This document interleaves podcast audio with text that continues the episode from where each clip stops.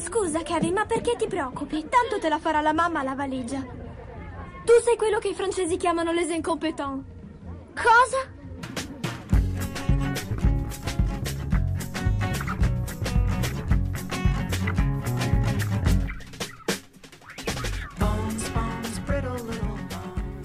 Ciao a tutti, episodio 60 degli Incompetenti, il podcast di cinema che vi salva dalla canicola estiva. Io sono Andrea Basti, come ci sono Francesco Chignola, Ciao. Cristina Resa Ciao. e Andrea Di Lecce.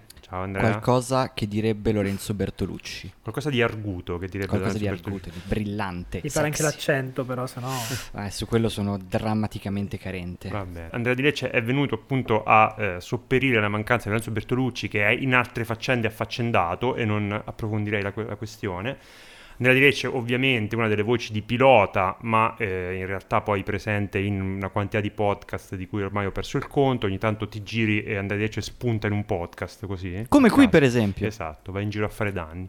Possiamo dire Andrea che tu stai ai podcast italiani come Ezra Miller sta alle Hawaii? più o meno? Ogni tanto spunti, più- fai qualcosa. È la cosa più carina che ti abbiano detto Esatto. questa settimana. Va bene? Fai anche tutto il mese. Esatto, Esclu- escluse ovviamente le parti un po' più problematiche di Ezra cioè tutte, e il resto però il fatto che faccia notizia ogni tanto spuntando fuori alle Hawaii lo fai tu con i podcast. E grazie per essere, per essere venuto ospite da noi ovviamente. piacere. Ma, ma- ma- ma scherza, guardi. Bene, partiamo con il film forse magari un po' più delicato, quindi rompiamo subito il ghiaccio con il film difficile della puntata. Si tratta di Pleasure, eh, film d'esordio di Ninja Tyberg o Ninja Tuberg Tiger. o, Nin- Ninja Tiger. O Ninja Tiger, a seconda di come vogliate chiamare questa regista svedese, che appunto esordisce a lungometraggio con questo Pleasure, attualmente disponibile su Mubi, ha fatto una velocissima, fugace apparizione in sala per qualche anteprima sparsa, ma adesso lo trovate su Mubi e se ne sta parlando abbastanza, secondo me meritatamente. Come dicevo appunto è il film d'esordio di questa regista svedese e il film segue le vicende di eh, Bella Cherry, ehm, appena arrivata d- eh, a Los Angeles dalla Svezia proprio per eh, seguire il suo sogno di diventare una stella del- dell'industria mh, cinematografica porno. Il film dipinge questa industria, diciamo, con una certa ricchezza di sfaccettature mentre segue le vicende di questa esordiente con una struttura abbastanza classica di racconto. Avevo scritto su Letterboxd che assomiglia quasi a un film sportivo per come è strutturato, ma come dicevo, nel fare questo dipinge eh, l'industria del porno con una certa ricchezza di sfaccettature, schivando secondo me con una certa abilità tutti dei prevedibili e facili moralismi da una parte, ma anche un certo sensazionalismo che forse ci si poteva aspettare, vista anche secondo me una campagna pubblicitaria che mi è sembrata un, un po' troppo appoggiarsi allo shock factor che un film con queste premesse così esplicite se- sembrava poter garantire. Il film in realtà è molto diverso da quello che mi era sembrato dal- dalla campagna pubblicitaria. Mi è parso infatti un, un- un ritratto di un mondo che sa essere a tratti tenero, a tratti duro, a tratti squallido, però sempre molto realistico, anche come rappresentazione di quello che in fin dei conti è un luogo di lavoro spietato come ce ne sono tanti altri. E in questo senso quasi uno specchio di una competizione feroce che un certo capitalismo avanzato sembra un po' richiedere di questi tempi. Questo realismo eh, il film lo ottiene anche grazie a un, un cast che, eh, al di là della protagonista, eh, raccoglie tutti operatori dell'industria pornografica che interpretano variazioni più o meno deformate di, di loro stessi. E secondo me buona parte questa, della riuscita di questo film, che secondo me è un'opera assolutamente valida, si deve proprio a loro, eh, che sono quasi tutti credibili in parte. I, i riflettori sono stati da, subito e sempre puntati sulla brevissima protagonista, che è brava e capacissima e- ed è molto credibile anche lei nella, nella sua parte, però va riconosciuta secondo me al regista la capacità di aver, fatto, di aver valorizzato, di aver fatto funzionare molto bene tutto il cast e non era molto scontato. Come dicevo, per me è un film eh, assolutamente riuscito, eh, sicuramente non, non- non direi neanche controverso, però comunque abbastanza duro, per cui ci vuole un, un certo stomaco, ma secondo me abbiamo visto prodotti di quelle cinematografie lì scandinave sicuramente molto più, più toste di questo, che invece questo è un ritratto secondo me, come dicevo, tenero, delicato, eh, sicuramente abbastanza disilluso cinico, però comunque riuscitissimo di un... eh, di un ambiente che, che, che viene esplorato con, con, una certa consapevolezza, una certa capacità. La regista mi sembra che abbia fatto prima di questo mh, dei cortometraggi, appunto anche quelli ambientati nel mondo del porno, e quindi si vede che ha una certa eh, capacità, una certa mano, una certa delicatezza per raccontare questo, questo mondo. Cristina, non so, vuoi iniziare tu a intervenire sul film? No, allora a me il film, ehm, vabbè, premetto che mi è piaciuto molto. Forse sì, hai ragione tu quando dici che probabilmente non è che hanno cannato, però hanno puntato su una campagna di, mm, promozionale un, un, po' forse controproducente, perché io mm, trovo molto che intorno a questo film sia nato un malinteso quasi come quello che mm, è nato intorno a Promising Young Woman, nel senso che le persone si sono uh, avvicinate a questo film pensando di vedere qualcosa che in realtà nel film non, non c'è. Come Promising Young Woman era stato eh, promosso come un film di empowerment, di...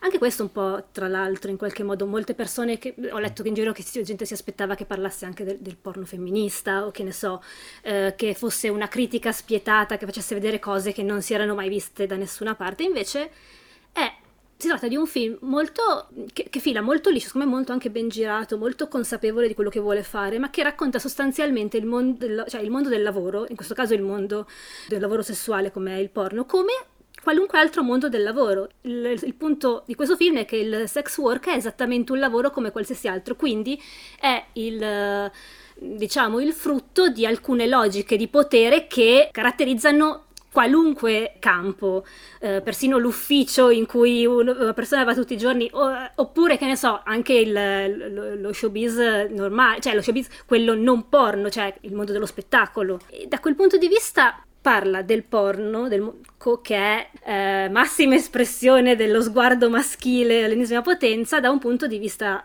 prettamente femminile, questo è indubbio non ovviamente moralizzante come magari ho sentito altrove perché secondo me c'è anche lì stato, cioè non, io non ho visto alcuna morale e forse bisognerebbe fare una eh, distinzione tra morale e etica nel senso magari questo film parla di etica, sicuramente parla di etica in questo mondo qui perché per esempio quando vediamo la contrapposizione tra un set, quello del bondage, che è un set incredibile, un set eh, super rispettoso che tiene alla incomunità de, de, de, delle sue attrici e dei suoi attori e poi contrapposto al set, quello del porno che, che, la protagonista gira dopo, che invece eh, diciamo che attua una sorta di violenza psicologica su, su, su, di lei per farla continuare anche se lei non si sente a suo agio e, e non è protetta non è un ambiente protetto. Non moralizza, magari parla veramente di etica, cioè l'etica in qualche modo riflette su se stessa, la, la, morale è dogmatica, non so se riesco a spiegarmi questa cosa. Bisogna riflettere e capire che cosa non va. Diciamocelo. secondo me le persone forse si aspettavano un film a tesi che questo sì. film non è che anche no. con quella sua struttura molto classica che dicevo è un racconto ovviamente eh, con tutti diciamo degli stilemi di un racconto piuttosto classico, però ovviamente come dici tu una, esce fuori naturalmente una riflessione su quel, su quel, mondo lì e sul mondo del lavoro in generale, che non viene in nessun modo forzata. Secondo me qualcuno si aspettava che ci fosse un, una sorta di, di, di, di, morale alla fine del film che veniva esplicitata, cosa che non succede mai, è un finale molto aperto no. anche. Anzi, infatti, non, eh, infatti poi non possiamo dire, parlare di quello che succede alla fine, però eh, non, non, vedo proprio nessun occhio giudicante in, tu, in, tutto questo, anche perché lei non è una classica protagonista che arriva dal paesino e non sa quello che vuole e viene in qualche modo, non è come la protagonista, la coprotagonista di Red Rocket per mm-hmm. esempio, se ve lo ricordate, sì. era ingenua e lei non è neanche ingenua, lei lo dice, io sono qui perché mi piace fare sesso e voglio fare questo e lo voglio fare di lavoro, cioè e cerca di farlo in tutti i modi e magari poi si sente a disagio con quello che sceglie di fare, ma per il modo in cui lo per, per il, l'ambiente che la circonda, non per quello che fa in sé. Cioè, il porno non è, sul, sul, non è giudicato, è mm-hmm diciamo, passato al, al setaccio e giudicato il, il, modo, cioè le dinamiche di potere che si instaurano in questo mondo che sono le stesse dinamiche di potere che si instaurano in tutti gli altri settori. Alla fine le donne vengono oggettivizzate ovunque, in qualunque settore. Andrea? Quindi... No, mi fa ridere che, tutti, che entrambi avete iniziato parlando della campagna promozionale del film. E per me la campagna promozionale la peer pressure su Letterboxd, quindi non, non ho fatto in tempo a sapere come questo film è stato promosso. Nel momento in cui era disponibile io lo stavo vedendo perché non potevo stare un minuto di più senza, senza essere parte della discussione. E, ed è molto interessante poi la discussione che si è generata attorno a questo film. Chiaro, mh, riprendendo un attimo quello che stavate dicendo voi, ehm, capisco perché possa essere rimasto deluso chi da questo film si aspettava, aspettava delle tesi, delle prese di posizione, diciamo pure si aspettava il film di denuncia contro le storture del porno. Invece, mh, motivo per cui secondo me funziona alla grande ed è anzi un film, possiamo dire, abbastanza coraggioso, è perché arriva alla conclusione che il porno non è né buono né cattivo, è una cosa, come avete mh, saggiamente detto, è un lavoro e sono buone o cattive le persone che lo fanno. È, un lavoro, è un luogo di lavoro che quindi riflette tutte le, le dinamiche, i meccanismi di una società, una società capitalistica come quella in cui viviamo noi e quindi chiaro che si vengono a creare tutta una serie di storture, tutta una serie di situazioni non belle, ma non è perché il porno in sé è sbagliato, come il porno mh, per come viene fatto adesso, perché è verissimo che c'è badilate di male gaze nel modo in cui viene fatto il porno, che il 99% del porno è fatto da uomini per uomini con un grado di oggettificazione e spersonalizzazione de- delle donne che fa accaponare la pelle, però non è questa una caratteristica del porno, almeno per come lo vedo io e per come mi è sembrato che sia stato raccontato nel film. È il riflesso delle personalità che ci lavorano. Infatti la roba più significativa che ha citato prima Cristina, che la si vede citare in tutte le recensioni, è proprio il contrasto tra quelle due scene, tra il, la scena di bondage sul set di kink.com e poi la scena di che viene chiamata hardcore, extreme, mm. non, non, ricordo, su un set anonimo che ovviamente non ha nessun interesse a, a avere un nome e un cognome perché non, non trasmette un'immagine particolarmente edificante. E, secondo me, cioè, il, tutto il senso del film si può tranquillamente riassumere in quella, in quella giusta posizione tra quelle due scene, perché secondo me è un film che parla di expectation versus reality. Il, è, è, vero che lei non è, non è ingenua, non, non, ingenua come per esempio la, la, protagonista di Red Rocker, tra parentesi meraviglioso Double Bill guardarsi Red, sì. Rocker, Red Rocket e Pleasure uno di fila all'altro.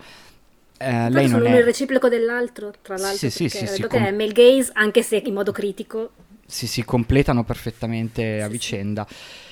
E appunto dicevamo, lei non, non, è, non, è, assolutamente ingenua, non è quella appena scesa dall'autobus che viene corrotta dalla, dall'industria cattiva, è una che ha le idee più o meno chiare, però ha comunque un'idea un po', un'immagine un po' idealizzata del porno.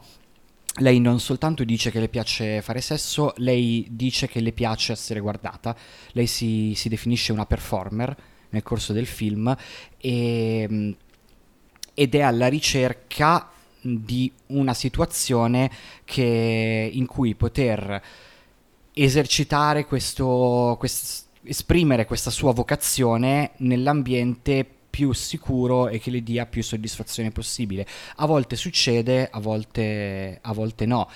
E anche lì c'è. Io, io vedendolo, mh, ogni tanto mi trovavo a pensare: Madonna, ma, ma questa ma cosa si aspettava, ma come, come fa a non, a non, averci pensato? E poi mi sono reso conto che io ho quasi 40 anni e lei invece ce ne ha 19, quindi è tutto giustificato. Tu, tu effettivamente hai fatto io ho fatto, io ho fatto molto, nel mondo del porno. Io ho fatto molto porno. Che, esatto, che hanno aiutato ad arrivare a questa consapevolezza alla tua età. Però secondo me, cioè, io quello che che mi è sembrato che forse il suo percorso non è tanto quello di appunto eh, avere una, una, visione idealizzata del mondo del porno e poi insomma essere sorpresa da, da, dalla, dalla, realtà del quotidiano, ma è un po' l'idea del, del come dire, trovarsi di fronte a un, un, un, mondo più complesso di quello che eh, uno si aspetta, ma che è un'esperienza che secondo me chiunque trova nel mondo del lavoro quando decide di rap- rapportarsi con una certa ambizione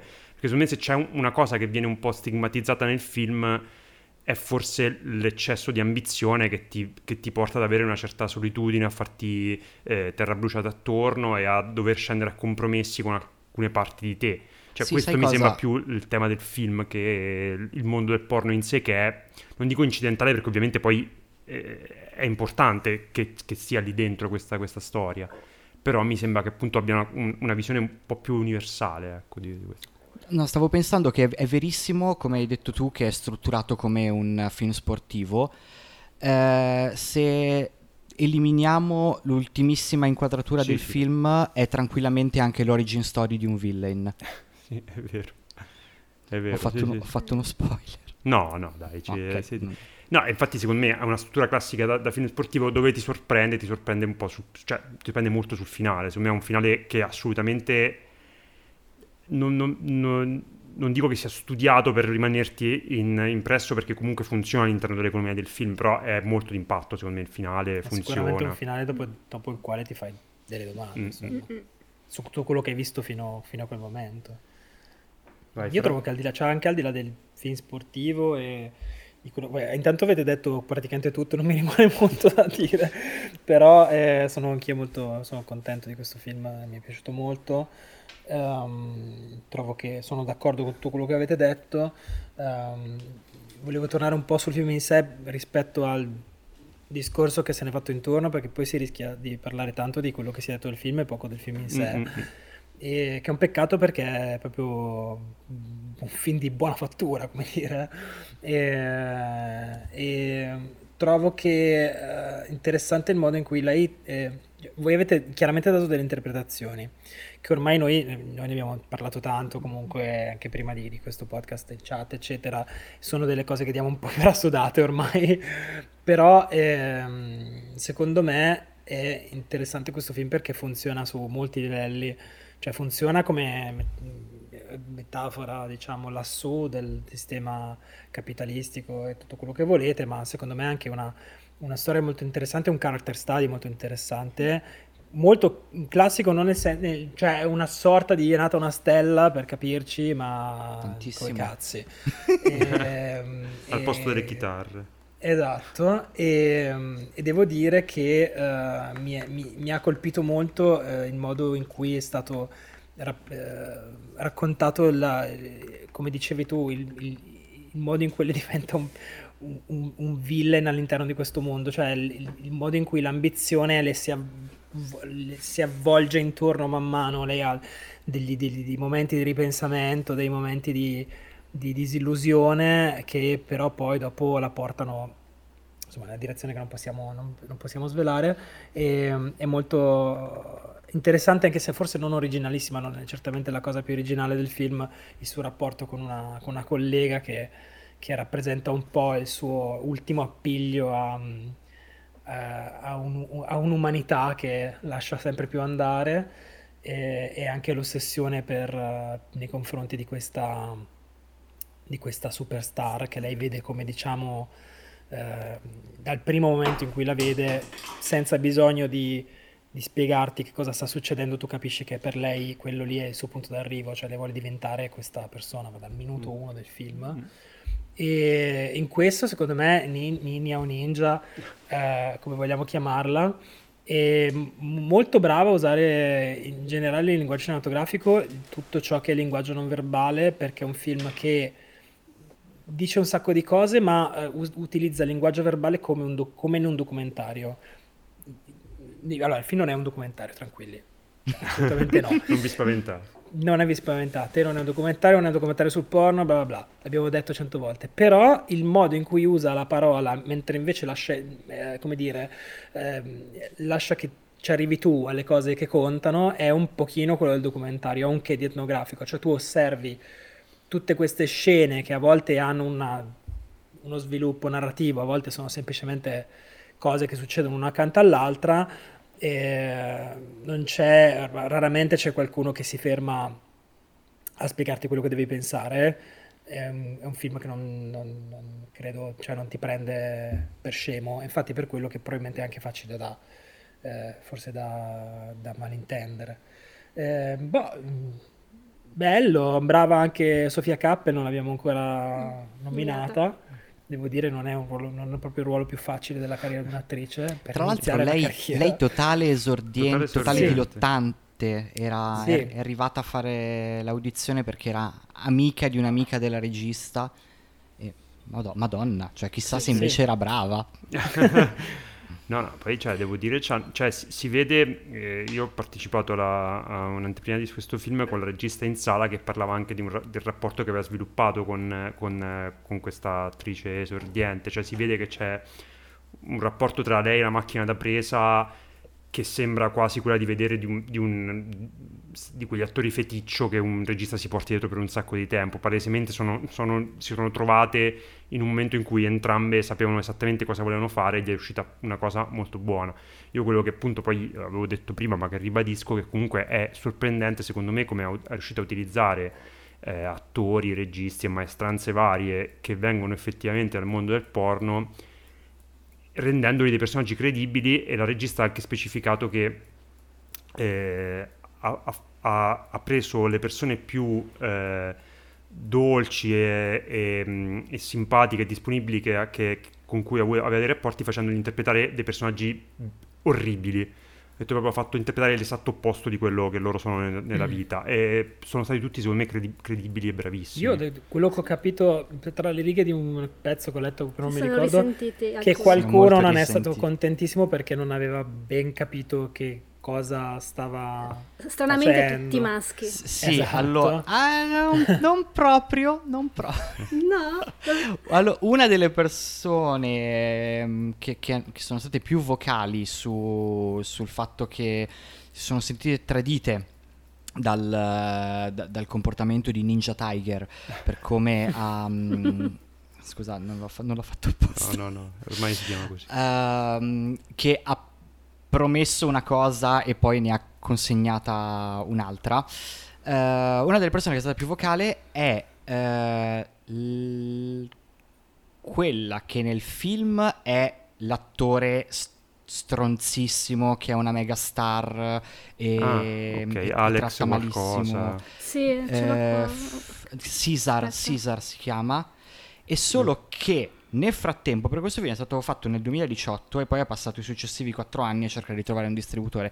Nel frattempo, quello, quell'attore ha fatto un, un, cambio di sesso e adesso è un'attrice. Ah, ma dai, ah, non lo sapevo. Non lo sapevo. E, e, adesso è molto, molto vocale sul fatto che secondo lei il film trasmetta un messaggio sbagliato perché c'è del non so, non so come tradurlo in italiano, del saviorismo, cioè ah, quest'idea okay. che qualcuno viene, viene, corrotto dal porno e poi eh, de- debba essere o venga salvato, solo che non è esattamente chiaro chi, chi, chi salvi la chi protagonista, salvi da, da, cosa la salvi, però fa, fa un discorso molto, mm, non lo so, confuso, il cui succo però è che... È, ehm, che non è soddisfatta di come l'industria del porno viene raccontata in questo film perché comunque tende un po' a,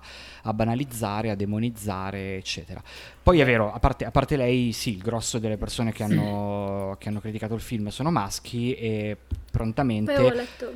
Eh, pr- prontamente... Di Evelyn Clare come? Che fa Ava. Avevo letto anche l'intervista di Evelyn Clare che fa Ava e che invece... È che lei è molto parla... contenta. Lei è contenta. Lei è molto contenta, lei è molto sì, contenta. Sì, sì. E parla anche di questa cosa, del fatto che era stato criticato... No, per, perché Ni- Ninia eh, ha colto un po' la palla al balzo e si è lasciato andare a dichiarazioni un po', un po' facili del tipo ah guarda caso soltanto ai maschi dà fastidio il mio film che non è proprio vero e se poi vai a leggere le critiche che gli sono state fatte non è la lobby maschilista che vuole sabotare il film coraggioso che va contro il sistema ma delle persone cioè gli attori porno che non sono proprio le palline più luminose dell'albero di Natale eh, che non hanno capito, capito di cosa parlava il, film. Infatti, secondo me è quello. Cioè, adesso poi per carità, senza, senza ovviamente eh, negare che ci sia una complessità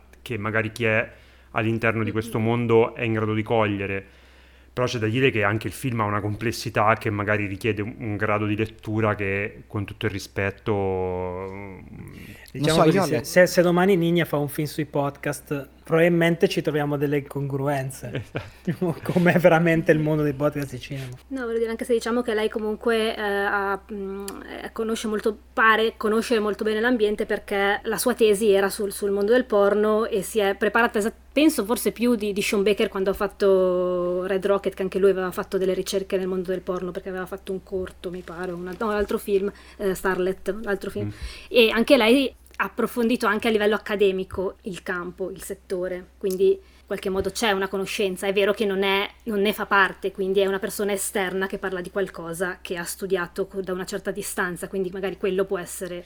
Sì, però io quello che dico come... è che comunque come utente finale di questa, di questa, cosa, secondo me non esce male il mondo del porno, anzi gli no, dà no, una, una, una, quantità di sfaccettature, una quantità di una complessità che, che, che lo rende anche appunto interessante e una sorta di parallelo con mm. qualsiasi altro ambiente, come abbiamo detto, qualsiasi altro ambiente di lavoro ha, ha gli stessi problemi, le stesse Beh. anche sì, allora, io sono d'accordo, son d'accordo, con questa cosa della metafora del mondo del lavoro, assolutamente. Secondo me, proprio uguale a tutto il resto, no, no. tutto uguale, proprio uguale, uguale. Tutto, cioè, a me, ovvio che, ovvio che non mi capita Va. proprio. Posso cose. dire una cosa? Vai. Volevo lanciarmi in una, cosa, in una riflessione un po' forse ardita, però io ci ho visto anche eh, una dinamica tipica del, diciamo, mondo liberis- del femminismo liberale. Se avete quella, quel modo di dire rompere il soffitto di cristallo, che è una cosa molto eh, individualista se ci pensiamo, perché qual- è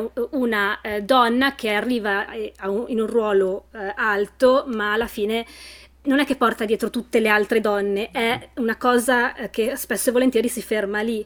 Ed è, una, ed è, uno di quei modi di dire che a me non piacciono molto, perché cioè, bisognerebbe rompere il sistema, non arrivare ai vertici del sistema. Il palazzo di cristallo, il non palazzo, solo il soffitto. Esatto, esattamente. E in, nel suo piccolo lei cerca di fare questo, perché lascia indietro le altre, le sue colleghe, mm-hmm. e ci sono delle scene proprio in cui si vede proprio che non, non, mostra una sorellanza che in teoria bisognerebbe, se, se, se tutti nel mondo del lavoro uh, l'avessero, in qualche modo magari si riuscirebbe a rompere il palazzo di cristallo, a farlo saltare in aria, non lo so. È evidente che l'individualismo... Ed è sempre una, una, logica, una logica neoliberista, sì, comunque. Sì, è evidente che l'individualismo sia molto tematizzato in questo film e che sia, diciamo, una delle, delle, delle critiche che, che, il film fa, o quantomeno che emerge dal racconto rispetto a quello che fa la protagonista. Comunque, volevo dire, non è colpa delle donne, è colpa del sistema patriarcale, cioè il punto è questo. Nessuno ha detto che è colpa delle donne.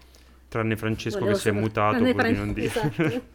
Però volevo, volevo, dire che il sistema, il sistema fa sì che, si, che, alla fine la gente dica: Ah, bisogna rompere il soffitto di cristallo. Cazzo. Sì, sì, sì. Però no, secondo me c'è questo tema. Poi non so quanto. Uh, eh, no, c'è, c'è, di sicuro, anzi, mh, volevo dire che secondo me il film funziona forse un po' meno quando senti proprio la studentessa di gender studies che mm-hmm sale un po' in cattedra e ti vuole, ti vuole fare la, la, lezione dicendo delle cose in realtà che sono sacrosante, ma lì senti proprio il, um, il sassolino dalla scarpa che voleva togliersi, la frase ad effetto che voleva dire, come per esempio quando eh, ti, ti dice che gli attori neri nel porno non sono degli attori, sono un fetish, che è verissimo, cioè il, le persone nere nella, nella pornografia sono una categoria Cioè, se, a meno che tu non vada a cercare Ebony o Interracial, ehm, non, non, ti capita di vedere una persona nera neanche per sbaglio. Quella è una roba vera, è, è credo una dimostrazione molto lampante che c'è un grosso problema di razzismo, ma proprio di eurocentrismo nel, nel, modo in cui viene fatto il porno, però il modo in cui eh, Ninia butta giù l'asso di bastoni, eh, senti proprio che lì voleva fare, la, mh, mm, voleva fare la lezioncina e anche quando appunto ti fa, ti fa vedere che lei per...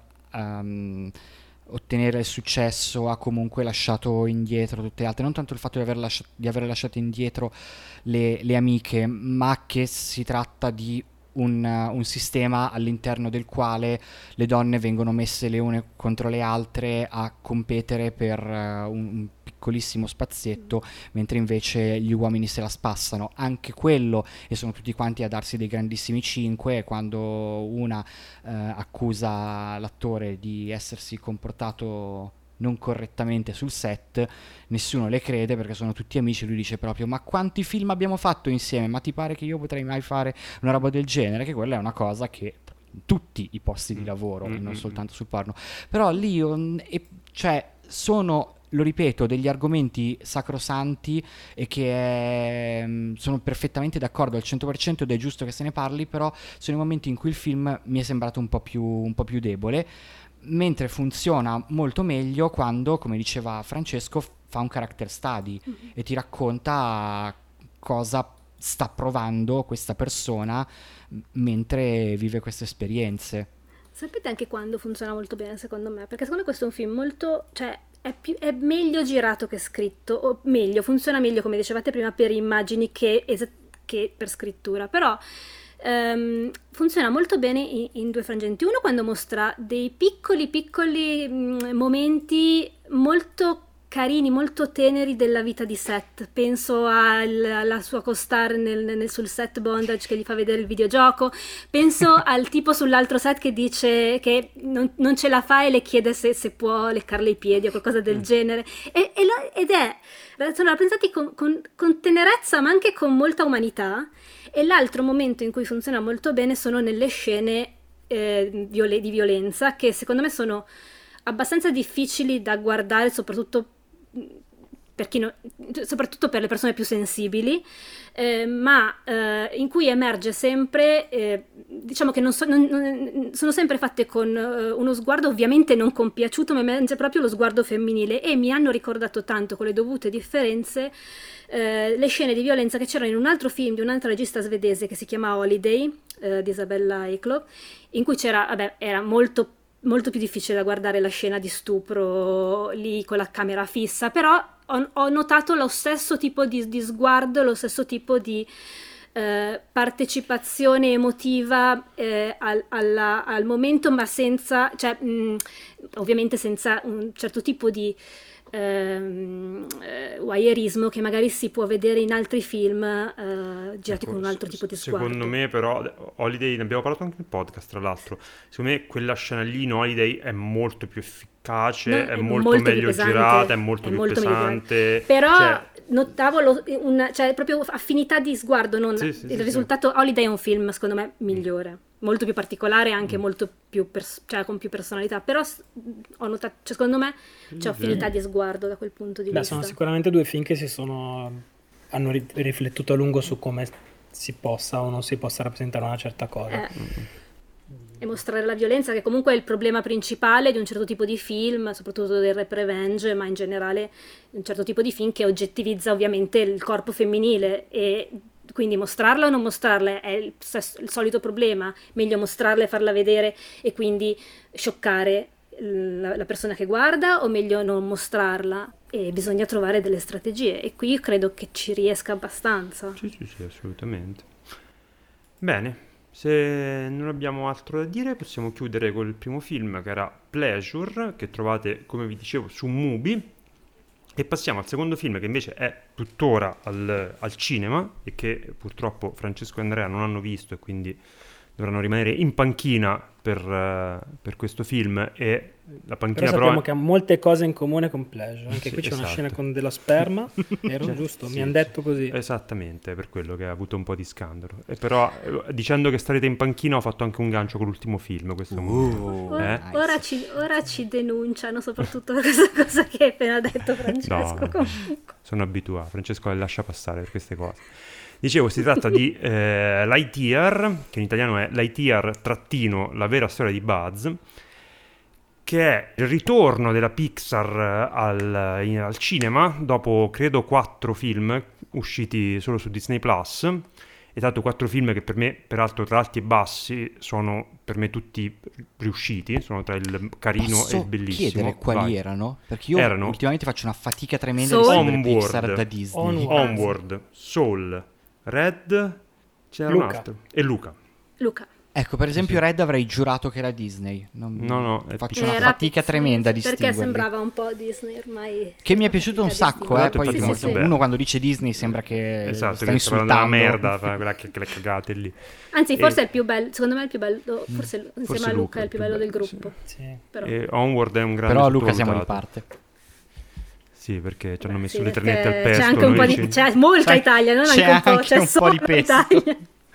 E diciamo invece con Lightyear la, la Pixar ritorna al cinema eh, con eh, questo progetto che sulla carta e anche guardando i trailer, non so se è stata un'esperienza pure solo mia o generale, mi aveva lasciato più di qualche perplessità eh, anche per una evidente incapacità appunto dei trailer e della campagna pubblicitaria di spiegare bene il concept alla base di quello che sembrava essere uno spin-off eh, della bellissima tetralogia di Toy Story. Questa appunto confusione su quale fosse il concept del film è, mh, perlomeno confusione mia perlomeno, eh, viene secondo me molto ben chiarita nel cartello iniziale del film che, che spiega che, in poche parole, stiamo vedendo il film che negli anni 90 aveva visto Andy, il ragazzino protagonista di Toy Story, e che lo aveva fatto innamorare del personaggio di eh, Buzz Lightyear, di cui poi aveva comprato il giocattolo. Quindi noi stiamo in una serie di un gioco di rimandi interni, stiamo guardando un film che esiste all'interno dell'universo di Toy Story.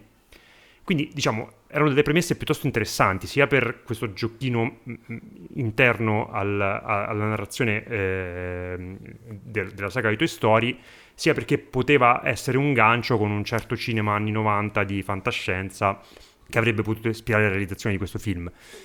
In realtà, tutte queste premesse e di queste direzioni che, che il film poteva prendere, cosa, quale sceglie di prendere? La più, secondo me, blanda, piatta, generica e deludente possibile.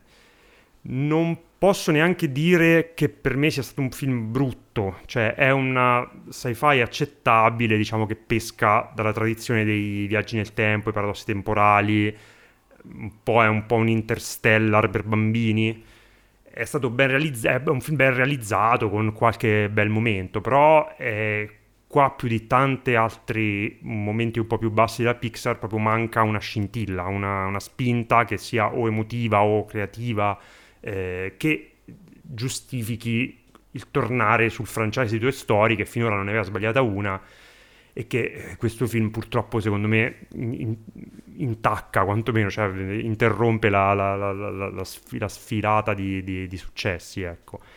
C'è, dicevo appunto, qualche buon momento, qualche bel personaggio, penso al gatto robot di compagnia di Buzz Lightyear, qualche buon momento sul finale, ma sinceramente mi è sembrato veramente un'operazione di cui faccio fatica a capire l'urgenza e la ragione, soprattutto perché si portava sulle spalle la responsabilità di riportare al cinema la Pixar dopo questa pausa, lunga pausa che si era presa col Covid.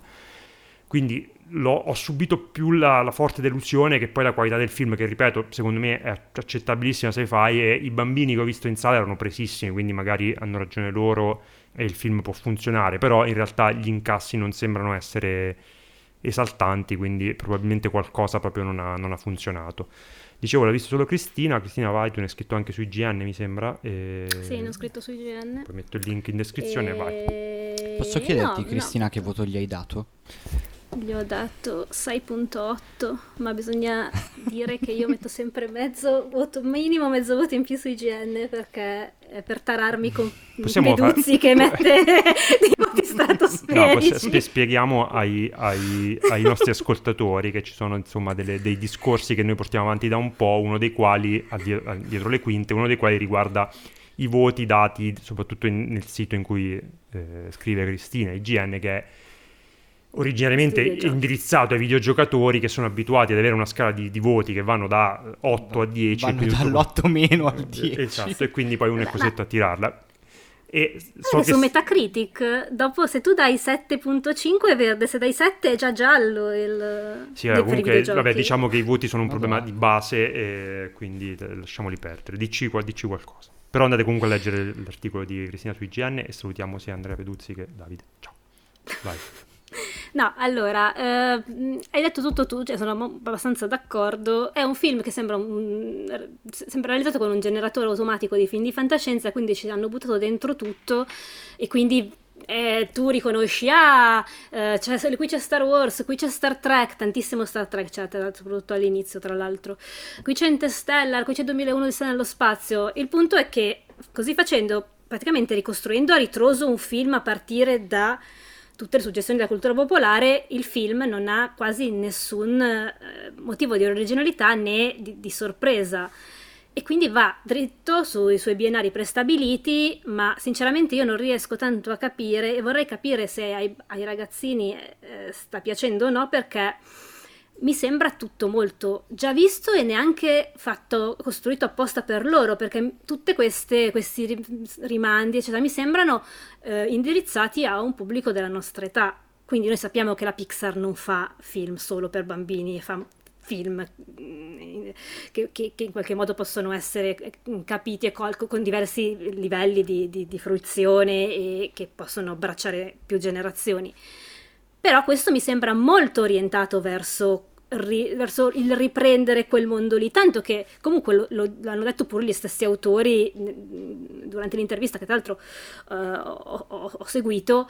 Uh, hanno cercato di metterci tutto quello che loro hanno amato nella loro infanzia, eccetera. E quindi il punto è questo: è un miscuglio di cose già viste. Io non riesco a capire perché dovrei passare due ore, non so ora quanto dura il film, non mi ricordo più, uh, a vedere questa storia che, che, potrei scrivere, di cui potrei scrivere la trama in una busta uh, e, e, poi sarebbe paro paro la, la trama del film che, che, ho appena visto.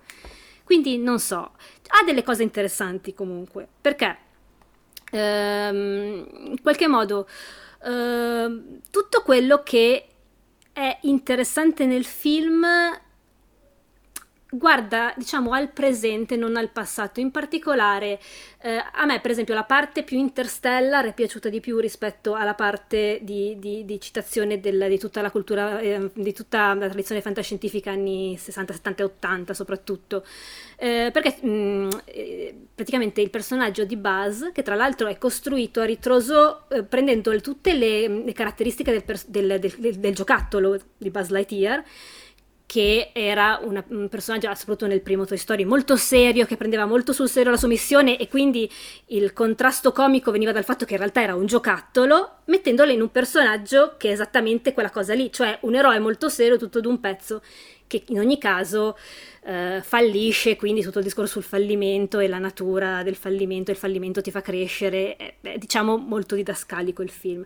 Però in questa ricostruzione a ritroso praticamente crea questo personaggio che è il personaggio del, della sua eh, comandante, mm-hmm. Alicia Hawthorne, che eh, c'è in una parte del film, poi non c'è più perché eh, il film parla di, di, di, di cioè ha un andamento temporale un, un, po' pazzeriello, comunque, in cui è un personaggio, diciamo, specchio, in qualche modo lui si riflette in questo personaggio che in realtà invece eh, ha capito come vivere la sua vita e eh, impara da questo personaggio ehm, e e, e que- questa cosa è forse l'unico elemento interessante del film, che forse poteva avere più spazio. Uh, perché è, è, è, molto bello il rapporto che hanno, è molto bello il fatto che lei ci sia nel film, anche quando non c'è la sua presenza, uh, è, si percepisce molto, anche perché poi noi incontriamo la, la nipote che comunque non è tanto caratterizzata, diciamo che è sempre una specie di riflesso della, della nonna. E eh, questa è l'unica cosa che posso notare del film. Eh, forse dovremmo parlare anche del fatto che questo personaggio è eh, un, um, un, personaggio eh, dichiaratamente LGBT Q+, e eh, è, in un, è, in un, ruolo molto eh, um, principale, è molto importante nella trama e questa è una cosa che comunque ha una certa importanza nell'economia del film. Sì, però eh, posso dire fa... una cosa al riguardo che mi è sì. saltata molto all'occhio eh, scusate, prima riassumo un attimo la, la, la mhm. questione. C'è eh, stata appunto questa, che... questa, polemica sul fatto che eh, è il primo, ogni volta che parliamo della Pixar o della Disney, è sempre il primo personaggio LGBT. No, ne hanno fatti altri, però questo diciamo è il primo che porta un bacio eh, tra due persone dello stesso sesso sul, sullo schermo. Bello, bravi tutti, evviva. Rivedendo eh, su Twitter, quando sono insomma rimbalzate le polemiche per i conservatori americani, hanno detto che la Disney, come al solito, cerca di corrompere le giovani menti con questa propaganda della lobby gay. Ho rivisto un montaggio delle scene riprese male su, su, sul, nel cinema di, di, queste scene in cui questo rapporto tra eh, la, la, comandante di, di Buzz Lightyear e la compagna si sviluppa nel tempo, mm-hmm. che lo vediamo appunto in un, in Una un specie montaggio, di montaggio esatto sono palesemente costruite, palesemente, perché possono essere facilmente tagliate. Perché proprio c'è, c'è, lei che apre una porta e poi si stacca l'inquadratura e si vede cosa succede in questa porta con lei che incontra la sua compagna e poi si abbracciano e poi la bacia e poi c'è il figlio. È palesemente un modo paraculo per costruire questa cosa e poter poi vendere il film in altri eh, mercati to- togliendo quei, pa- quei, pezzi, come poi in parte è successo, in alcuni, in alcuni mercati è proprio, non è stato distribuito, mi sembra in Arabia Saudita, però poi alla bisogna palesemente è un film che è stato costruito per poter prendere quei pezzi e toglierli in modo quindi da la, evitare quindi la tua critica alla Disney è che non rovina abbastanza il nostro esatto no è che, cioè, dovrebbe rovinare è che vo- più. vuole avere il piede in 412 Però staffe e punto. pararsi il culo dovunque va. Cioè, no, vuole 300 Però milioni sai... di dollari del mercato cinese, probabilmente. Eh, eh quello, quello Però sai qual è il punto? È che eh, sì, si possono tagliare, però il punto è che è la chiave di volta del personaggio di Buzz quella, perché lì vedi eh, tutta la vita di Alicia e di come lei ha vissuto la sua vita, di come lei abbia trovato do, da, un, da, un, errore l'altro di, ba, di, di Buzz Lightyear eh, la sua dimensione e lui alla fine eh, impara ad accettare la, la, la, il fallimento dall'esperienza sua di lei, quindi tagliare quella parte vuol dire no, no, tagliare ma, il vorrei, senso del film. Forse non mi sono fatto capire, non è, che, non è che, scusami Andrea, non è, che, non è che tagliavano tutto il rapporto con questa cosa lì, ma semplicemente avevano fatto delle scene un po' più tenere in cui veniva esplicitata questa cosa, in cui c'era un bacio, in cui si tenevano per mano, sono tutte fatte all'interno di una stanza in cui c'è proprio uno stacco di montaggio e che possono, poteva essere giocata in qualsiasi altro modo. Ovviamente ha, la, ha il merito di, di aver reso il rapporto, questo rapporto omosessuale come fondante un, de, de, del film, non, non, può essere del eh, tutto escluso, però le scene più esplicite e più delicate possono tranquillamente essere tagliate. Ecco, però, il, pu- però il, punto non è il bacio di questo, il punto è che lei con un'altra donna sì, sì, sì, ha creato una famiglia e, e, questo non si può tagliare dal film. No, no, no, ma infatti io ti dicevo proprio solo le scene più esplicite, cioè, fanno proprio quei, quei, quei tipo, tipo, le cose dei, dei, dei, cartoni animati giapponesi di Italia 1, cioè possono di, togliere... Dici Andre, eh, Andrea Di Letto. Andrea. No, è che siamo Andrea. impallati su questa cosa del montaggio immaginario. Ho, ho realizzato una cosa pazz- cioè questo film con uh, intanto che da quello che ho capito, perché io non l'ho visto, che racconta che il fallimento non è una cosa negativa, ma è qualcosa da cui impari e, e scopri te stesso. Poi con queste ehm, evidentissime istanze LGBTQ, racconta di, di, donne che stanno insieme, hanno una famiglia, dovrebbe e essere. Comandano anche. E, com- e, comandano. Dovrebbe essere il film che un bambino ha visto nel 1995. Sì. Sì, esattamente, esattamente, che è il problema. voglio, voglio vivere in questa distopia in cui nel 95 si vedevano queste cose film. al cinema. Cioè, potevano non fare questa. Cioè, potevano. Non lo so, però non, non è, questa cosa non è credibile. E non, il concept salta. Cioè, non è che vogliamo vedere un film degli anni Ottanta, però questo concept Sare- art. cioè, sarebbe, stato- secondo- sarebbe bello se qualcuno facesse un film oggi, però dicendo questo film è uscito negli anni Ottanta, quindi con tutte le robe atroci che succedevano nei film degli anni No, Ottanta. no, infatti c'è questa, questa cosa del- del- del- del- che salta all'occhio che negli anni 90 un film così non, è- non- non sarebbe mai potuto esistere, è, una, è, è l'ennesima testimonianza di un, di un potenziale sprecato di questo film che poteva fare qualcosa di originale, qualcosa di, di inaspettato. Invece, boh, rimane secondo me una me- me- medietà che un po' mi ha lasciato perplesso, ecco.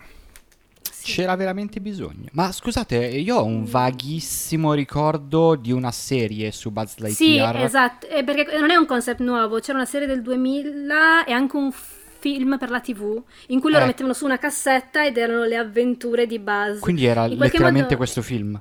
No, eh, il regista ha spiegato, perché c'è una risposta per tutto, che era un film della serie. Dopo questo film ci sarebbero stati altri film, è un franchise. Ah, ok. Comunque tutto, Quindi- è- Mi, mi è tutto mancava tutta previsto. questa lore, mi mancava. Tutto previsto. C'è, c'è la tutto lore previsto. di Buzz Lightyear. Adesso dobbiamo preoccuparci anche di quello. È tutto, comunque è tutto canone. eh, se- È tutto canone. No, è un film, boh, che non, non lo so. Io mi sono sentita di aver perso due ore, sinceramente. E 11 euro per Dovrei- quanto mi riguarda, oltre le due ore. No, io no- no- non, ho, non ho pagato. Che tu non perché- paghi. Perché sono Perché lei entra fra il primo e il secondo tempo dall'uscita. Dai Fa bagni. come, fa come nel 95, che tu entri alla fine e poi ti vedi l'inizio del- dello spettacolo dopo, ti, ti fai tipo così. Bene, questa era la... E- Oh, scusami, Io Cristina, una volta sono entrato troppo No, presto e ho visto la, il fi- la fine del film prima che poi iniziasse il film stesso che volevo vedere. Se questa cosa succede a Francesco con la sua ossessione per gli spoiler, secondo me si, si- si impicca in sala direttamente proprio. Esatto. Per fortuna era il film dei Power Ranger, per cui non è stato Non gravissimo. ti sei perso Tra l'altro questo. finiva che morivano tutti, giusto? Uccisi da Zorg. Face- facevano un suicidio rituale perché non riuscivano a sconfiggere il cattivo. Era tipo Infinity War, venivano tutti proprio spazzati Non via riuscivano dalla a faccia togliersi della le terra. tutine. Cioè, il film sono 15 minuti di loro che cercano di togliersi le tutine in vano. Ah, volevo raccontarvi una cosa di questo film. Vai. Che Michael Giacchino nell'intervista ha dichiarato che da bambino andava a registrare con un registratore i film per sent- risentirli dopo a casa nell'intervista. Quindi Quindi Michael molto Giacchino divertente. supporta la Michael Giacchino pirateria. pi- Esattamente. Perché non poteva fare altrimenti, non c'era internet. Chi, chi altro che conosciamo è a favore della pirateria? Io non appoggio queste polemiche, in quanto host di questo podcast mi trovo costretto a mettere un punto a queste provocazioni, di anche bassa lega possiamo dirlo, e andare avanti al prossimo film. Questa era Lightyear, la vera storia di Buzz, che trovate nei cinemi. E invece che non trovate nei cinemi, ma che trovate su Netflix, c'è l'ultimo film in scaletta. Mi è uscito un Netflix un po' strano. Netflix. Netflix, Netflix. Netflix. Come lo pronunciano le nonne. Esatto, diciamolo. Netflix.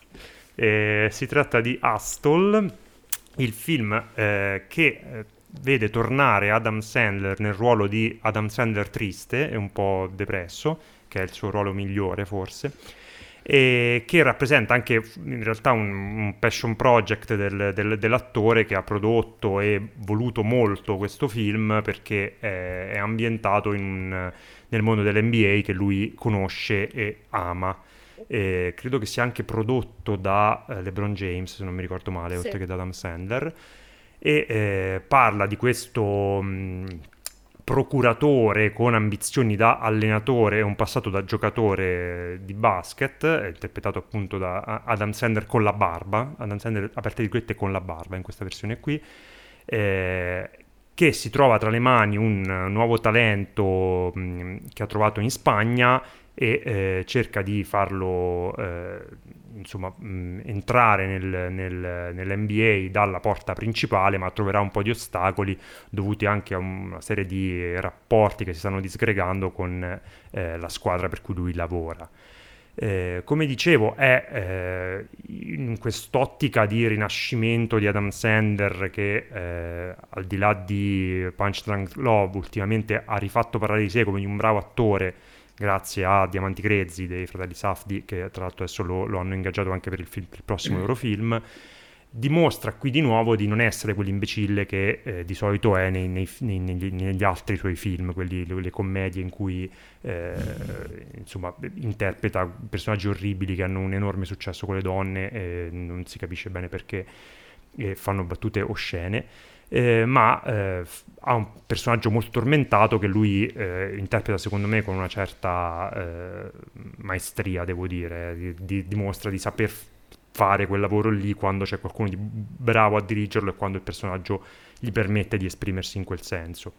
Il film possiamo trovare un gancio con eh, il pleasure del, del, del, primo film di cui abbiamo parlato perché è un film di una struttura estremamente classica è un film eh, diciamo di eh, discesa risalita di cui uno riesce a prevedere dal minuto 1 al minuto ultimo che non mi ricordo quanto dura però secondo me lo fa con una certa competenza, utilizzando anche qui come Pleasure utilizzava eh, veri personaggi del, del, mondo del porno, qui utilizza veri eh, giocatori di, di, di, basket, il talento eh, che, che, va a trovare, che scopre in Spagna è Hernan Gomez, eh, c'è tra i grandissimi c'è Julius Irving che, che, interpreta se stesso, c'è Dirk Nowitzki, ci sono moltissimi eh, giocatori che interpretano o se stessi o eh, versioni diciamo alternative di se stessi.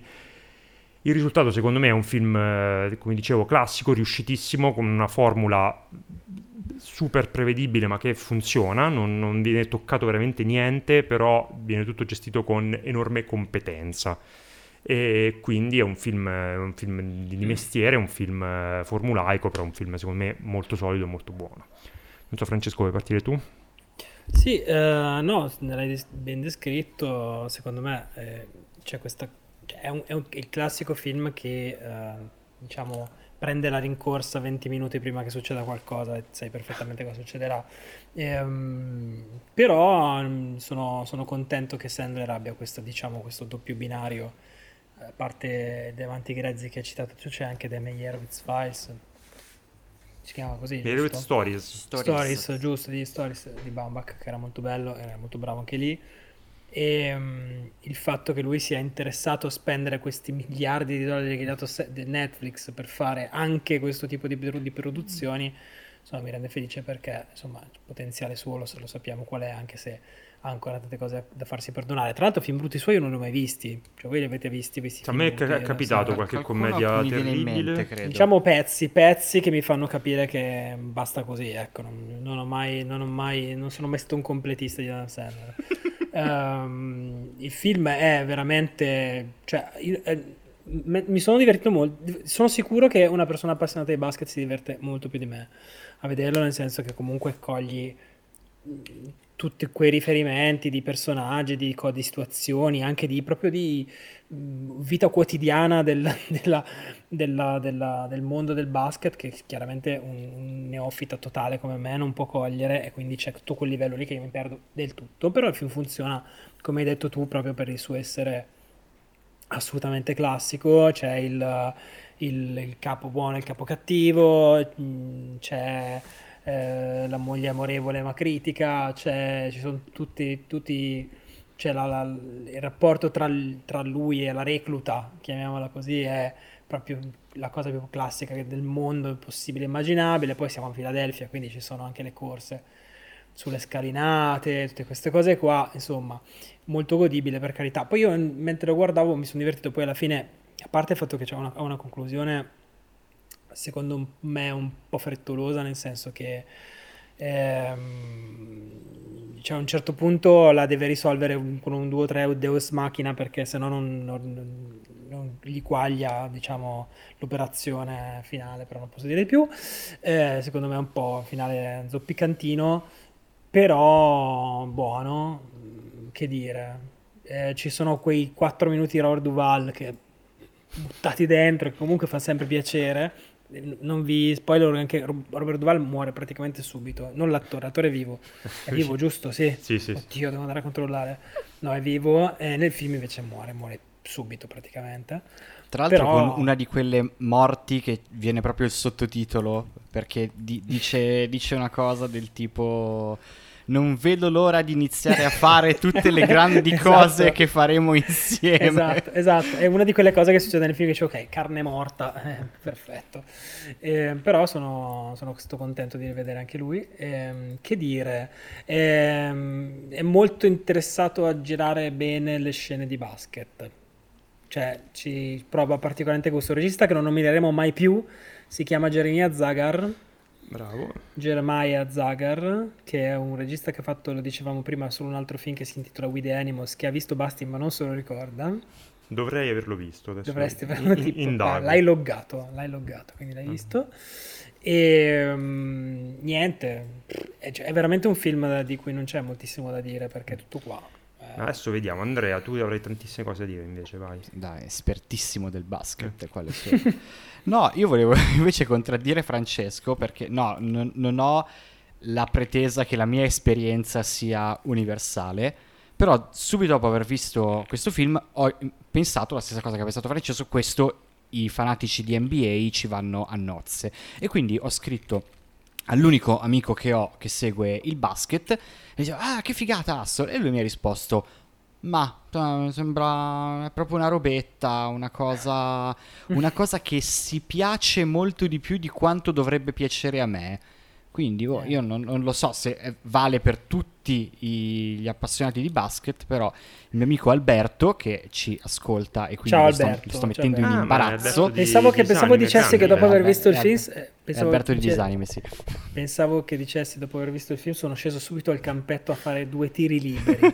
Proprio, due tiri da comunque, tre. io sono, penso, da, da, appunto da esterno alla cosa, che, um, che sia un po' vera questa cosa, cioè nel senso che il film sia un po' compiaciuto nel mettere in campo tutta questa cosa, lo, lo vedi nei titoli di coda, i titoli di coda sono praticamente un elenco infinito di un name dropping. Quindi devastante. alla fine, come dicevamo per Pleasure prima, che quelli che sono dell'industria poi ne rimangono molto freddini Mentre no, noi, secondo me chi è, fuori... chi è nell'industria, industria, industria dice dai, questi sono tutti amici miei. No, cioè, secondo me palesemente, secondo me palesemente è un, cioè, si vede molto che è una roba che stava a cuore a lui, cioè lui che si è divertito a farlo perché è un mondo che lui piace abitare e insomma lavorare con, dei, con delle stelle dell'NBA per Adam Sandler credo che sia anche un, insomma, non dico un sogno che si avvera perché mm, magari... Suppongo che abbia un posto fisso a bordo sì, campo esatto, di cioè, qualsiasi di, partita.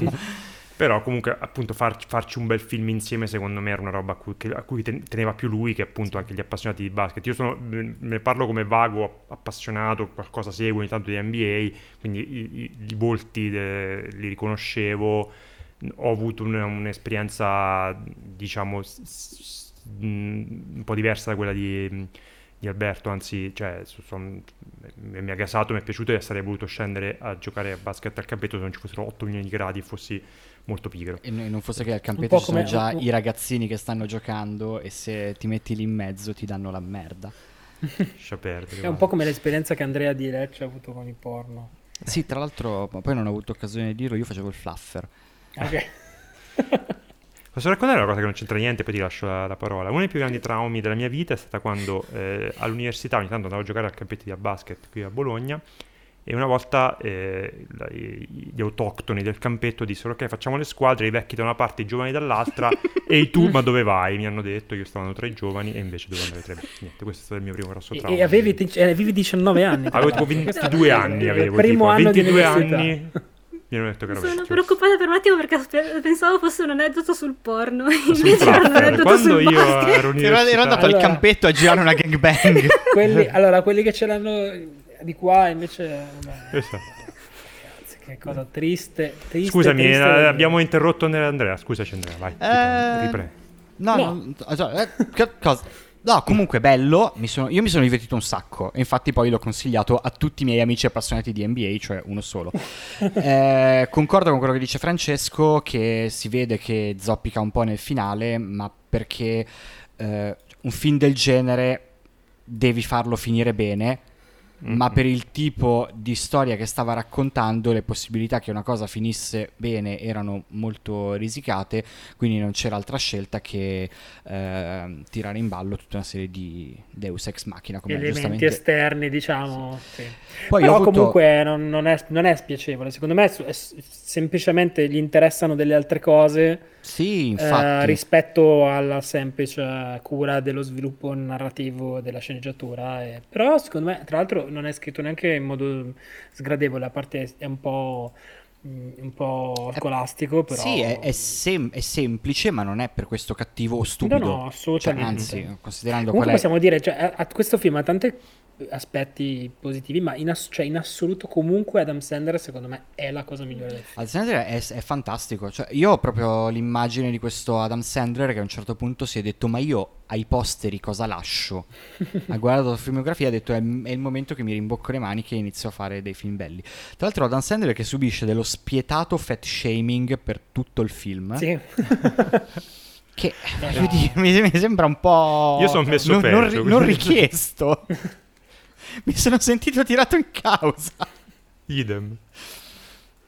Cristina? Bene. No, mi- a me è piaciuto e mh, devo dire la verità, pensavo mi sarebbe piaciuto meno, invece è proprio un film tenero, cioè un feel good movie, nel senso, ci ho visto, vabbè, è ovvio che ci ho visto tanto Rocky, ma ci ho visto tanto tanto Creed. E non so se è una cosa, soprattutto nel modo in cui ehm, si approccia alle scene di- più dinamiche, nel senso che c'è proprio, c'è- si vede proprio il- la voglia, come anche diceva Francesco prima, di girare bene le scene di sport. E sono belle, sono molto belle e ha un gran ritmo e è molto divertente da vedere. Forse più di una partita di basket, ora Sicuramente più di una partita di basket. E- Scusa e mi- Alberto, ma... Scusa, esatto. Mi dissocio. Comunque, tra Alberto. l'altro, a- anch'io l'ho consigliato a un mio amico che- a cui piace il basket, ma ora mi pento. Non l'ho ancora visto. Ti toglierai il saluto perché non è abbastanza Esatto. Non rappresentativo. l'ha visto, non l'ha visto, ma non ha il coraggio di dirle Esatto. che cazzo mi hai fatto vedere. E diventerà amico di. Alberto adesso. E, e dice questo Uniti film nell'odio non è, una, non è una- un, un racconto plausibile del mondo in cui vivo io, come quell'altro. esatto. Esatto. No, e boh, nel senso, funziona. Secondo me, se uno vuole passare un'ora e 40, credo.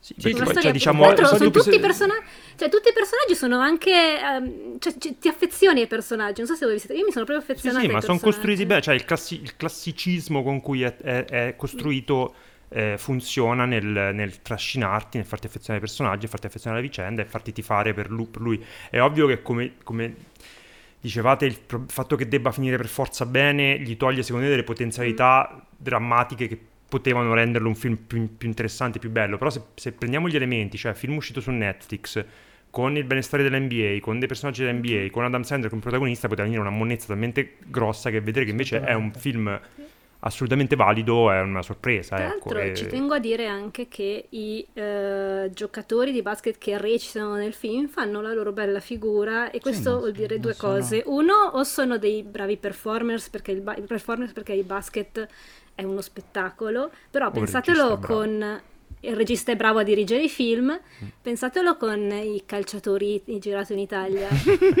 un attimino. E Io- Non c'è bisogno di immaginarlo. lo- Pensa a qualsiasi film doppi- a qualsiasi cartone Esatto. animato doppiato. dai calciatori. Vi ricordate gli spot dell'IP di Roberto Baggio degli anni 90? Questo è un po' un riferimento che Esatto. voi giovani ascoltatori non potete ricordarvi, ma diciamo che non, è- non era proprio esattamente un Quindi- Totti. No, invece a proposito di camei, avete notato che oltre a tutti i giocatori di basket c'è un cameo anche di quel tizio che si vede anche in Uncut Gems? Quel tizio mega abbronzato, vecchio, Sì. Che, nel, che, è un, che è un miliardario. Ho, ho letto un articolo su di lui che si dai, no. chi cazzo è questo tizio che ha un ruolo rilevantissimo nel finale di Uncut Gems ed è un, pers- un uomo d'affari avvolto nel mistero, quindi sicuramente legato al crimine organizzato, che è pieno di soldi e appassionatissimo di basket e lo si vede sempre Ah, Sì, dappertutto. tra E- l'altro lo si vede tantissimo anche alle sfilate di Milano. Io gli ho fatto un sacco di foto nel corso degli anni. Perché un- Sapendo chi fosse. Ma lui è sempre nei front È row uno delle stilista. sfilate. Ah, mia, mia- mia moglie sa perfettamente chi è. Wayne Adesso Diamond è uno stilista. È uno stilista? Sì, sì, sì, sì, Sì. sì. Però grande appa- lui possiede, credo, delle squadre di basket. E lui è un era personaggio quel, disgustoso, la, devo la- dire. la scena in cui compare lui è quando fanno quella cosa che sicuramente ha un nome che io ora non, non so, che i giocatori fanno i provini per le squadre in pratica, che è una cosa molto, molto da, de- tutti ai lavori non aperta al pubblico, eppure lì in mezzo c'è lui perché evidentemente è uno che invitano a qualsiasi evento di questo tipo. E Tra quindi l'altro è, è canon che fa parte dell'universo Di condiviso Adam di Sandler. Uncle James. E ultima cosa, poi mi taccio, io credo che la cosa migliore su questo film l'abbia scritta il tizio su Letterboxd che ha scritto semplicemente Uncut Space Jam. Tra l'altro, il gancio con Uncut Gems c'è anche sul fatto che Uncut Gems, una delle migliori interpretazioni di quel film, è di Kevin Garnett che interpreta se stesso. Quindi, diciamo, il rapporto tra eh, Adam Sandler, il basket e i film belli è abbastanza articolato, diciamo. C'è anche un gancio con Ubriaco d'amore perché ha il completo che indossa al, al Sì. funerale. Si presenta al funerale col completo, completo zucchero, azzurro. azzurro Col- zucchero. Che tutti gli dicono, gli fanno i complimenti. Sai perché la cosa, la cosa del fatto che lui si veste malissimo tutto per tutto il film è, è molto interessante perché è uno dei payoff emoti- emozionali più forti del film è quando lui, lo possiamo dire, alla fine si veste bene. E c'è questa scena in cui si veste bene e l'effetto è fortissimo perché tu l'hai visto per 115 minuti vestito come uno che ha tre vestiti, tre magliette in casa. Io lo chiamo lo stile Kevin Smith, secondo me, quello è, quello con i pantaloni roba- Sì, la, la maglia sportiva oversized. E, tra l'altro posso dire due cose su uh, Ubriaco d'amore perché mi piace sempre dirle. Allora, uno che eh, dopo mh, Magnolia a una conferenza stampa eh, Paul Thomas Anderson disse adesso voglio fare una commedia con Adam Sandler e i giornalisti ah, ah, ridevano convinti che dicesse una stupidaggine, invece poi ha fatto una commedia tra virgolette con Adam Sandler e poi che quel completo è uno dei vari elementi che eh, dà a intendere, secondo alcune letture che hanno fatto di questo film, a cui io tra l'altro credo, che nelle intenzioni di Paul Thomas Anderson il personaggio di Adam Sandler in Ubriaco d'amore era Superman, è Superman. Perché il completo è un completo azzurro con la cravatta rossa. Poi, tra l'altro, sapete che una, una dei. Questa è, una cioè- cosa che, questa è una cosa che Basti mi ripete da vent'anni. Allora la dico tutta. Il, fulcro di questo È film lunghi- è lui, è lui Ma, che ma scopre. noi no, e ora la vogliamo sentire tutta. Vai, Il vai, fulcro vai. del film è lui che scopre un trick per poter volare sempre con gli aerei, sai che fa quelle cose con i, i budini per, per- per avere miglia infinite per volare.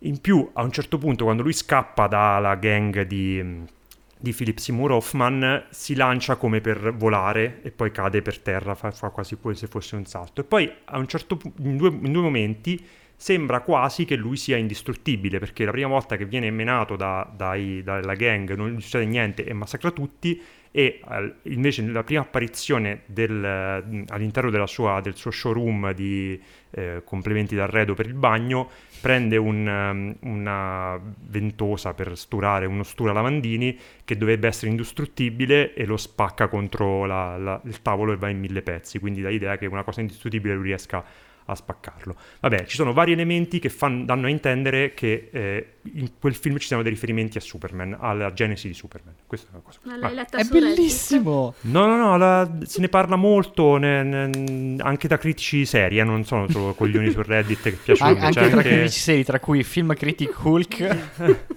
No, no, eh, lo cito sempre, quindi evito di dirlo, però che Kermode è un altro molto sul, su questo pezzo, sul pezzo, su questo. Va bene, scusate, ho fatto una parentesi inutilissima su Punch Drunk No, non è vero, i miei adesso film devo preferiti di Paul rivederlo alla luce di questo. Sì, sì, eh, lui ha il completo azzurro con la, crava- rivelazioni. con la cravatta rossa che richiama un po' il completo di, di Superman. No, secondo me è una cosa affascinantissima, perché tra l'altro è il mio film preferito di Paul Thomas Anderson, quindi ci tengo a tirarlo fuori a caso. Poi in descrizione metterai la bibliografia di questa. No, vi invito a cercarlo, googlate, entrate come Googlate, me nel googlate mondo del- Sandler, del- dell'internet Superman. inutile. Bene, questo era Bene. Astol più altre mille cazzate. Vogliamo fare una carrellata velocissima di un po' di film che abbiamo visto dicendo bello brutto, andate non andate, che avevamo detto che volevamo Sì. tirare fuori. Sì, sì, sì. Vai, sì. Aspetta che Francesco. prendo, ah, prendo Letterboxd. Allora, io, Fresh. io flashissimo, flashissimo. Flash, è una, una- una frase. Una frase. Allora, io vi consiglio di vedere un film che sta su, sta su Apple TV Plus. Si intitola Cha Sharia Smooth. È il nuovo film di un regista che si chiama Cooper Rife, che aveva fatto un film che a Basti non era piaciuto, che si chiama Shithouse. In realtà molto carino. Questo è più bello.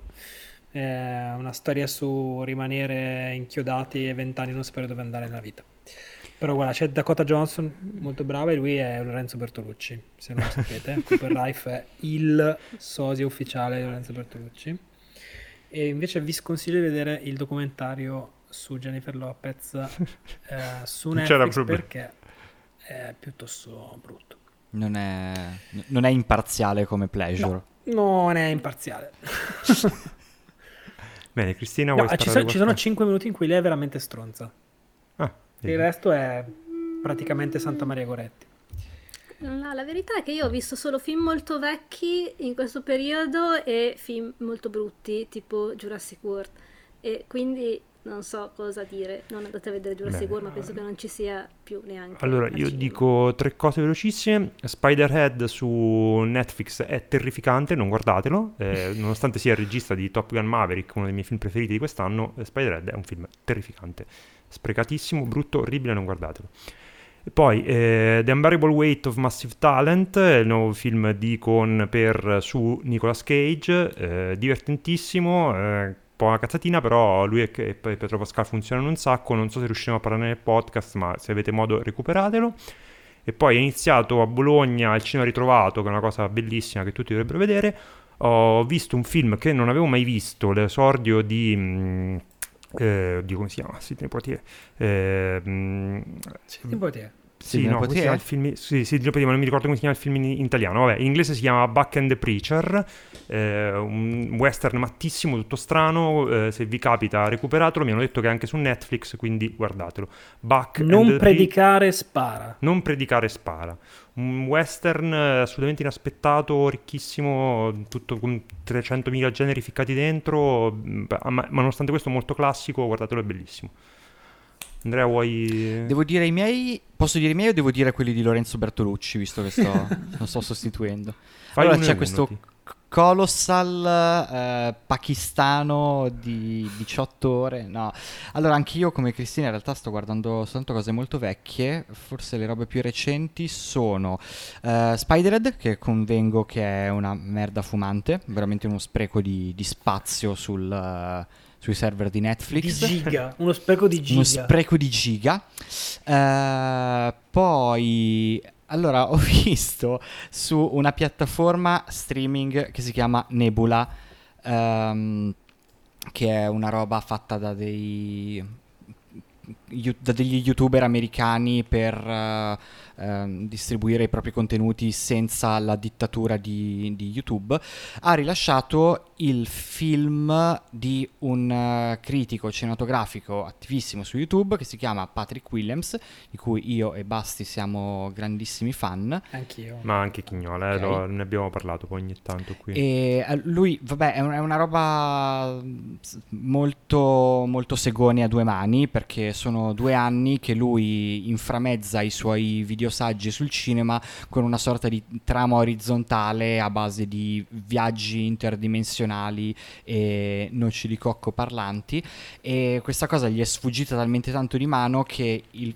finale di questa trama prima doveva essere contenuto all'interno del suo ultimo saggio della stagione, poi doveva diventare un video, un corto a sé stante, alla fine è diventato un film di quasi due ore. E eh, cioè non lo consiglierei a nessuno che già non guardi i video di, di Patrick Williams perché è un continuo in joke eh, riferimento a cose che soltanto chi lo segue conosce, a cose che soltanto chi ha i suoi stessi riferimenti culturali ha, quindi io mi sono molto divertito con le citazioni di Evangelion e di Metal Gear Solid e, e- è, è fatto sorprendentemente bene. Cioè, al di là del- de- della scrittura, che è appunto quello che ho detto, per essere una cosa fatta con eh, il crowdfunding da un, ehm, uno che chiaramente ha conoscenza del mezzo cinematografico, ma non ne ha mh, particolare esperienza, è venuta una cosa abbastanza Ah, discreta. io sono, Tra sono curiosissimo. Poi, Nebula è diciamo, una Patrick figata. Williams- eh. Nebula è una figata perché so- sono, è letteralmente un Netflix di video saggisti di YouTube che parlano di- delle cose più disparate, ma ne parlano con un grado di, di competenza e con una capacità di tenerti attaccato al discorso che si vede molto raramente. Se come me siete pazzi di questo genere di cose, credo che l'abbonamento il primo mese costa un dollaro, è un Sì, sì, investimento è una- che vale la pena di E fare. tra l'altro ci sono alcuni, tra- il mio preferito forse di questi vari video essayist, vi- video saggisti americani è Big Joel che anche su Nebula ha fatto delle cose un- abbastanza bizzarre, ve lo consiglio anche molto. C'è da dire che Patrick William, scusa ti stavo interrompendo prima, è una persona a cui è difficile non volere bene se ti piace il Ma cinema. sì, ma è un patatone. È un patatone, e, però è un patatone che certe volte prende anche delle posizioni molto forti, ma molto giuste, e argomentate con una passione, una competenza che sinceramente mi piacerebbe avere. Insomma, lui è un grande, ha fatto un video che secondo me che andrebbe proiettato nelle scuole che si chiama tipo ehm, contro, contro i buchi di sceneggiatura? Mm, qualcosa del eh. genere, insomma, fa- che problematizza l'ossessione tutta you- youtuberista per i buchi di sceneggiatura nei film. Il che fatto non- che i buchi di... Notare quelli che a te sembrano buchi di sceneggiatura non è critica cinematografica. Esatto, questo andrebbe tipo stampato sulla testa di persone che non... Insomma, adesso non facciamo riferimenti troppo specifici, su persone in giro. Posso dire un'ultimissima cosa? Non è un Certo. film, però è stato distribuito come un film, è quello nuovo di Bellocchio che è Esterno Notte. Mhm. Che in realtà è una serie di sei puntate che a partire da settembre, credo, ma qui Francesco probabilmente lo sa meglio di me, eh, andrà su Rai 1. Sì. Eh, però quest'estate l'hanno buttata nei cinema a- in due film, quindi sono tre puntate di seguito, parte 1 e parte 2. So che qualcuno addirittura li ha visti tutti e sei di seguito, forse a, a, a Cannes o a Venezia, non saprei, però visto che, che è una cosa che anche se non è un film si vede in sala, vale lo stesso, io l'ho trovato piuttosto bello. Credo a Cannes sia, sia andato. Mm. Va bene, questo- finiamo così questa puntata. Siamo eh, sui che- brigatisti che rapiscono Moro. esatto. Questa puntata è dedicata alla memoria di Lorenzo Bertolucci, che eh, lo ricordiamo come se fosse ieri. Insomma, io sono le- sicuro le- che da lassù ci sta guardando con il suo sorriso buono. Col suo sorriso gioviale e buono, esatto. Bene, grazie mille Andrea per essere venuto ospite, grazie a chi è arrivato fino a qua. Vogliamo dire una parola per chi ha avuto la soddisfazione, cioè la soddisfazione, il coraggio di arrivare fino a qua. Eh, sorriso gioviale, diciamo questa cosa qui, va bene? Va bene. Sono due parole. Va Vabbè, allora, stesso. va bene, è un'espressione, sorriso Ma gioviale. devi pensarla come se fosse tede- una parola Esatto. tedesca. Cioè Esatto. che si scrive tutta attaccata vuol dire solo Esatto. gioviale. Bene, ciao ciao. Ciao ciao. Ciao. Ciao.